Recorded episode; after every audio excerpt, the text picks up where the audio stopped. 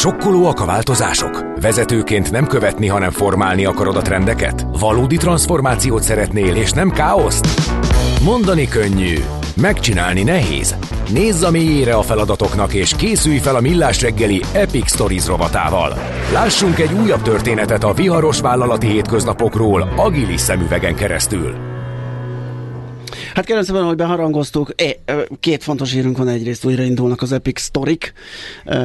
Megint lesz egy csomó érdekes, izgalmas beszélgetésünk. És Mert rögtön, hogy eddig is volt. eddig is volt. meg akadálymentesség, meg És a millásregeli.hu egyébként meg lehet találni az Epic Stories fülecske alatt, vagy pedig bármelyik ismert podcast lejátszó eszközön még egy csomó minden más tartalom is elérhető, nem csak a mi beszélgetéseink híreink. Na, de most viszont felhőzni fogunk. Itt van velünk a stúdióban Mádi Gábor, a Siva Force IT igazgatója. Szia, jó reggelt! Sziasztok! Mai témánk pedig a felhőbe költözés. Ennek is vannak ilyen búvópatakként előtűnő korszakai. Volt olyan, hogy azon lamentáltunk, hogy akkor költözzünk, vagy nem, aztán ott megálltunk egy kicsit, aztán most megint Meg ez az, a biztonsági mindenki, para, igen. ez mindig följött azoknál, akik nem használták, hogy jaj, hát én aztán nem, mert ott, ott a fel tudja, mi történik, nincs közvetlen kontroll. Ezeket már kinőttük, ezeket a gyermekbetegségeket, vagy hol tartunk ezzel a felhőbe költözéssel? Még mielőtt ezekre a kérdésekre válaszolnánk, szerintem néhány fogalmat tegyünk mi tisztába, hogy mi a felhő, igen, mert most manapság legtöbbször az orvosnál meg a patikába találkozunk ezzel a szóval. Ja, igen, fent a felhőbe a, a fájdalomcsillapítom, tessék odaadni. De hogy alapvetően a felhő definíció szerint hogy annyit jelent, hogy nagyon sok számítógép szerver egy adatközpontban van, és ezt távolról el lehet érni, ezek skálázhatóak, bármikor rendelkezésre áll egy nagyon nagy számítási kapacitás. Ezek között a felhőszolgáltatások között vannak publikus és privát megoldások is. Publikus szolgáltatóról akkor beszélünk, hogyha gyakorlatilag bárki a világban erre elő tud fizetni, tehát például az Amazon vagy a Google Cloud, ezek ilyen típusú szolgáltatások, és vannak privát felhő megoldások, amikor egy nagy vállalat saját magának, saját adatközpontban épít hasonló skálázható megoldást. És van még egy olyan ö, csoportosítás, amiről szintén fontos beszélni, ez pedig a szolgáltatási szinteknek az elérhetősége. Ugyanis van egy olyan szó, hogy software as a service típusú szolgáltatás, vagy SaaS szolgáltatások. Ha valaki magánemberként felhőre gondol, akkor legtöbbször ilyen típusú szolgáltatást vesz igénybe, hogyha Gmail-t használ, uh-huh. Facebookot, az, az mind ilyen típusú szolgáltatás. De ugye vannak platform ez a service szolgáltatások, és infrastructure ez a service szolgáltatások, tehát alacsonyabb szintű rétegeket is tudunk így vásárolni. Mikor jó? Meg mikor nem? Egyáltalán mikor kell elgondolkozni ezen, hogyha, hogy mi felhőzzünk, vagy ne felhőzzünk? Azt gondolom, hogy most már az nem nagyon kérdés, hogy, hogy megyünk-e felhőbe, inkább csak az, hogy mikor és hogy milyen megoldásokkal, milyen szolgáltatásokkal. De tipikusan akkor szokták ezt választani, hogyha például újonnan induló vállalkozás hirtelen el kell valamilyen infrastruktúrával indulni, akkor ez a, ez a legtipikusabb módja. Vagy akkor, hogyha valamilyen új szolgáltatást, új terméket indít egy vállalat, és mondjuk a hagyományos beszerzési eljárások túl hosszúak lennének, hogy ezek végig tudjanak futni, illetve hogyha nincs esetleg belső kompetencia vagy belső infra, infrastruktúra, illetve olyan kollégák, akik ezzel tudnak foglalkozni. Tehát tipikusan az ilyen gyors, rapid indulásról, illetve hogyha hektikusan skálázódó megoldásra van szükség. Uh-huh. Ha csak a gazdasági szempontokat nézzük, akkor mikor éri meg? Hát ugye a felhőnek az a legnagyobb gazdasági előnye, hogy le tudja követni a változásokat. Nem kell megvennem a maximális kapacitáshoz szükséges hardware eszközöket, hanem éppen csak annyit fogok fizetni, amennyire éppen szükségem van. Ehhez azonban ugye a legtöbb esetben hozzá kell nyúlnunk az alkalmazásokhoz, tehát hogyha egy klasszikus nagyvállalat a hagyományos jelenlegi működését, jelenlegi szoftverét egy az egybe ezeket a nagy monolit alkalmazásokat kiköltözteti felhőbe, az biztos, hogy drágább lesz, mint a mint az ő saját infrastruktúrán üzemeltetni. Ez azért van, mert ugye nem, a, nem aknázza ki a legtöbb lehetőséget a felhőben, vagyis ezeket az alkalmazásokat át kell dolgozni, át kell írni, úgynevezett cloud natív technológiákra, amik kifejezetten arra jók, hogy olyan cloud szolgáltatásokat használják, ami kiaknázza ezeket a lehetőségeket, és a leghatékonyabb módját választja a felhasználásnak. Én, én, én még egy picit visszalépnek erre a, erre a felhőhasználatra. Oké, azt értem, hogy ezeket jól áthidalja, amikor gyorsan kell ö, ö, kiváltani a nem létező hardware parkot, vagy nincs IT, és nem értek hozzá, és ezeket a felhőszolgáltatásokat igénybe veszem, de csak ez, ezeket az előnyöket tudjuk felsorolni? Tehát nem, nem tudjuk azt mondani, hogy a, a, nem tudom, a felhő jobb, mert gyorsabb, vagy, vagy oké, okay, hogy van saját it de neki csak az egyik feladata az, hogy ezt a hardware-t üzemeltesse, amin a kollaborációs eszközök vagy a megosztott fájlok vannak, de van neki ezer egyéb. Tehát nem, nem biztos, hogy, hogy az, a, az a jobb. Tehát lehet-e ilyen pro-kontra érveket még felsorakoztatni? Hát nagyon sokféleképpen össze lehet ezt a két irányt hasonlítani. A felhőbe való költözés az mindig egy stratégiai irányt is jelent egyben, illetve azt kell még figyelembe venni, hogy ezeket a felhőszolgáltatásokat folyamatosan bővítik, újabb és újabb szolgáltatások jelennek meg, akár az AI, akár bármilyen olyan új modern dolog, ami mondjuk már on-premise saját uh-huh. rendszerünkben nem is érhető el. Uh-huh. Tehát lehetnek olyan és új építők. dobozos, nem is tudjuk megcsinálni. Igen, igen, igen. Légy szíves, majd azt magyarázd el, hogy a házon belüli az az on-premise megoldás az egyértelműen drágább, mert amikor szélszelni mennek bizonyos felhőszolgáltatók, akkor ez egy nagyon veretes érv szokott lenni, hogy de hát ha te csinálod, te veszed, fel a, te veszed a vasat, te foglalkoztatod az informatikust, az mindenképpen drágább, mint a felhő, és aki nem ért hozzá, ezt azt gondolja, hogy, hogy ez egy valós érv, hiszen ezt mind megszabadulok tőle. De közben meg azért lehet hallani olyan sztorikat is, amikor meg kiderül, hogy hát nem is biztos, hogy drágább, ha a házon belül tartom ezt az egészet. Hát alapvetően, hogyha általánosságban nézzük, akkor lehet a felhő drágább is, meg lehet olcsóbb is, mint az on-premise, mindig attól függ, hogy mit mivel akarunk összehasonlítani. Ez egy ilyen capex-opex probléma, igen, hogy igen, most igen, ez... meg abszolút, tehát uh-huh. hogy a vállalatnak mire, milyen kiadásai vannak éppen, de nyilván, ahogy a bevezetőben is említettem, azt, hogy milyen típusú szolgáltatást vásárolnak a felhőszolgáltatás, át vannak-e írva, optimalizálva vannak a felhőszolgáltatások, akkor tud olcsóbb lenni. Akkor is tud olcsóbb lenni, hogyha mondjuk egy-két-három éves hűségidőt aláírunk ezeknél a szolgáltatóknál, akkor 10-15-20%-os kedvezményt is tudunk kapni. Illetve amikor összehasonlítjuk a, a felhőt a, az on-premise megoldással, ha pusztán mondjuk a, a havidíjat vagy a licenszdíjakat hasonlítjuk össze, akkor valószínűleg drágább lesz a felhő, de itt ugye figyelembe kell venni azt, hogy ha on-premise felépítünk egy ilyen rendszert, akkor hardware kell beszerezni, van épületünk, van ö, karbantartásunk, vannak kollégák, akiknek HR költsége van, tehát sokkal több mindent is hozzá kell tenni ahhoz, hogy ez teljes mértékben összehasonlítható legyen. Uh-huh. A Balázs az IT biztonsággal kezdett, úgyhogy ezt mindenképpen beszéljük is végig. Mennyire fontos tényező egy ilyen döntésnél, hogy felhő vagy nem felhő, az IT biztonság.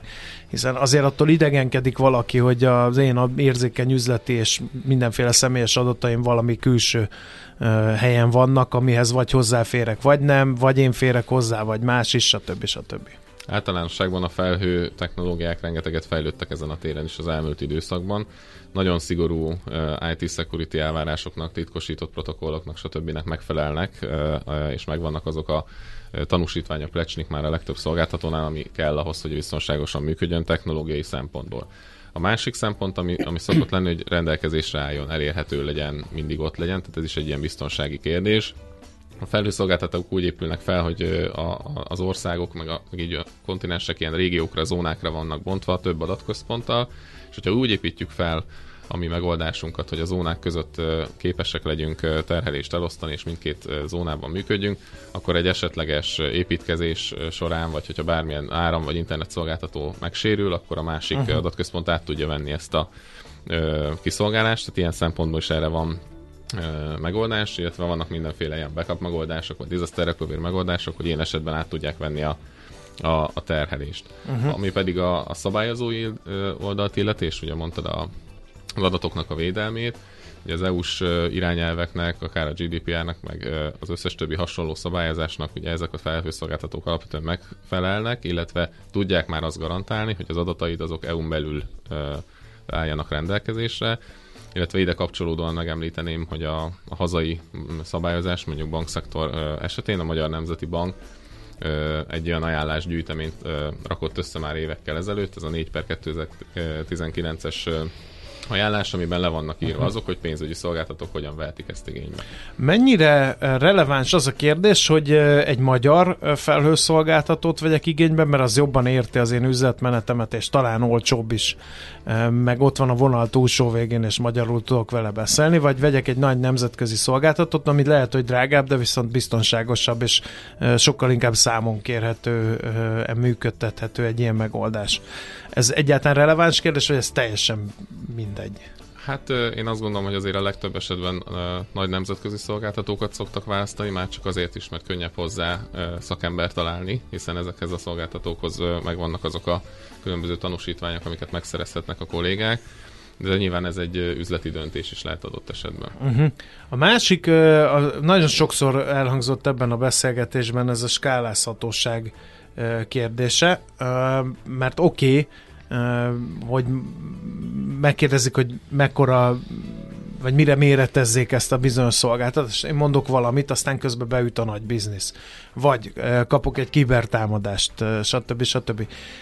Ilyenkor mennyire rugalmas a felhőszolgáltatás, mert ez lehet a, a baj. Meg, meg ha e, kiderül a, a napi működés során, hogy túl gondoltam én ezt, mégse kell annyi. Aláírtam egy öt éves szerződést, minek fizessek olyan ér, amit nem használok. Szóval ez mennyire, ez a rugalmasság, skálázhatóság, ez mennyire vele járója ennek a dolognak ma már? Abszolút vele, rájó, vele járója, és pont ez a, a legnagyobb előnye is. Tehát a, az általad említett példát hagyományos esetben úgy tudtad volna kiszolgálni, hogyha tízszer annyi felhasználód van, akkor tízszer annyi hardvert kellene beszerezned és azokat üzemeltetni.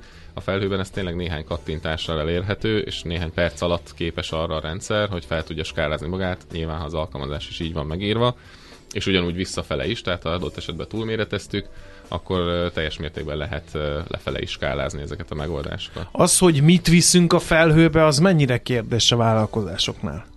Mert az, az is eszembe jut, hogy mivel ez egy ilyen érzékeny terület sok esetben, hogy lehet, hogy gondolkodnak azon, hogy a pénzügy az, az maradjon itt belül a házon. Viszont a, nem tudom én, a levelező rendszert azt kijebb tudom vinni, mert hogy most akkor belenéznek az e-mailembe, persze az is lehet veszélyes, de hogy az mégse annyira, vagy a gazdálkodási adataimat nem szívesen viszem fel a felhőbe. Ennek van értelme, vagy, vagy kell egy nagyot lélegezni, és mindent felpakolni a felhőbe és kész, és akkor nagyot léptünk előre.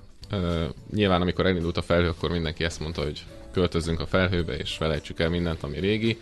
Inkább az a jellemző, hogy, hogy most kezdik el azt, a vállalatok felmérni, hogy mi, mik azok a szolgáltatások, amiket inkább kitennének, jellegéből adódóan, amik mondjuk időszakosan kellenek, gyorsan kellenek, skálázódnia tudnia kell, de azért Magyarországon nem jellemző mondjuk az, hogy egy banknak kor banki rendszerei felhőben üzemeltes, üzemeltetve legyenek, de van egyébként ilyen nemzetközi példa is, hogy egy bank teljes mértékben kiköltözzen a felhőbe, itthon ez kevésbé, kevésbé jellemző.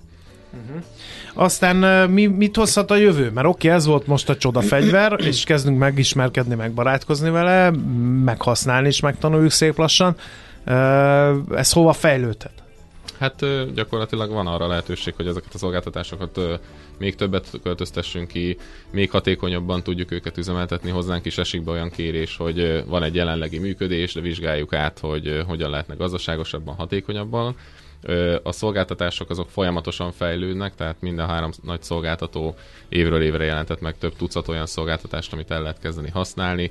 Hát most ugye legtöbb esetben a mesterséges intelligenciához kötődő szolgáltatások azok, amik így drive-olják ezeket a fejlődéseket. Azt írja a hallgató, Zoltán hallgató, felhívja a figyelmet a TechCrunch egyik cikkére, mert szerint kezd megfordulni a felhősödési trend az új technológiák, szolgáltatások által okozott drasztikus költségnövekedés miatt.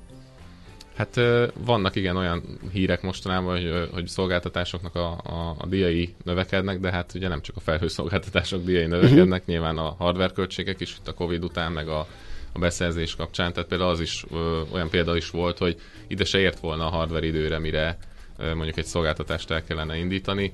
Ilyen esetben is ez megoldható. Uh-huh. Baláskám, belemerültél valamibe? Uh, igen, én a, tech, a TechCrunch-ra mentem, és de nem jó cikket olvastam, mert az Amazon ugye az AWS uh, szerver vagy felhőzemeltető szolgáltatásáról szólt, hogy kirúgnak megint 9000 embert, és nem és érintett az az ágazat is, uh, de ugye ők másra hivatkoznak, hogy most alapvetően a tech cégek is karcsosodnak, Abszolút. tehát ezért esetleg a szolgáltatás igénybevétele az, ami, ami csökken, nem feltétlenül a, a tendencia fordul meg. Tehát akkor szerintem, a, hogy a, a sommázata az egésznek, akkor azt gondolom, hogy itt is a hibrid megoldás, mint oly sok máshol, ugye autós rovatunkban számtalanszor beszélgetünk az elektromos autózásról, hogy ott is talán a, ezek a hibridek azok, amik per pillanat a jobb megoldást adják, mert akkor közelre is megvan a megoldás, távolra is megvan a megoldás, és, és minden stimmel, akkor, akkor itt is valami ilyesmibe kell gondolni abszolút, a vállalatvezetőknek. mi is így gondoljuk, hogy, hogy fel kell térképezni a szolgáltatásokat, kórrendszerek esetében inkább on-premise megoldásokat szoktak használni a bankok, és minden másra pedig elkezdték a felhőt, ezeket jól lehet mixelni Uh-huh. Nagyon jó vita dúl az üzenő falunkon, mert írja a hallgató, baromság nem fordul meg a trend, sokkal inkább eléri a nagyvállalati plafont, ami nemzetközileg kb. 28 százalék. Aha. Mennyivel tudunk ezzel egyetérteni? Hát Te melyiket vizionálod egyébként? Én, Ez a trendforduló, vagy nem trendforduló? Én, én azt gondolom, hogy növekedni fog mindkét irány, hiszen egyre uh-huh. nagyobb kapacitásra van szükség, egyre több rendszer költözik a felhőbe, tehát ez nem fog megállni. Igen, nagyon úgy tűnik, hogy a szellem meg a palack esete, hogy ott nehéz lesz visszatuszkolni már. Igen, Igen. Így Még egy kérdés, ez a, ez a szerver lokáció, hogy ez, ez számít -e esetleg, hogy, hogy hol van? Tehát magyar embernek magyar felhőt az ad egy plusz biztonságot, vagy pedig ez tök mindegy? Hát a legnagyobb szolgáltatóknál, ugye, ahogy említettem, én különböző zónák között Igen. lehet választani, ami egyébként befolyásolja az árazást is, tehát Aha. nem mindegy, hogy valaki San Franciscóból akarja üzemeltetni, nyilván uh-huh. ott sokkal drágább, mert sokkal többen szeretnének onnan üzemeltetni, vagy mondjuk egy kevésbé frekventált régióban. Tehát itt hozzánk mondjuk az Amazonnak közeleső régiói a frankfurti vagy írországi, onnan, hogyha üzemeltetünk, akkor azok a szolgáltatások elérhetők, és akkor ott tudják garantálni az EU-n belüli adatkezelést. Világos. Hát szerintem sok mindent megbeszéltünk, ugye egy kicsit volt. felfrissítettük ezt a felhős ö, tudásunkat, és a hallgatónak is segítettünk, és láthatóan érdekelte őket, úgyhogy köszönjük szépen, hogy itt jártál nálunk. Köszönöm szépen. Mádi Gábor volt a vendégünk, a sivaforce.com ZRT IT igazgatója. Epic Stories. Történetek a viharos vállalati hétköznapokról agilis szemüvegen keresztül. A millás reggeli céltudatos és bátor vezetőknek szóló rovata hangzott el.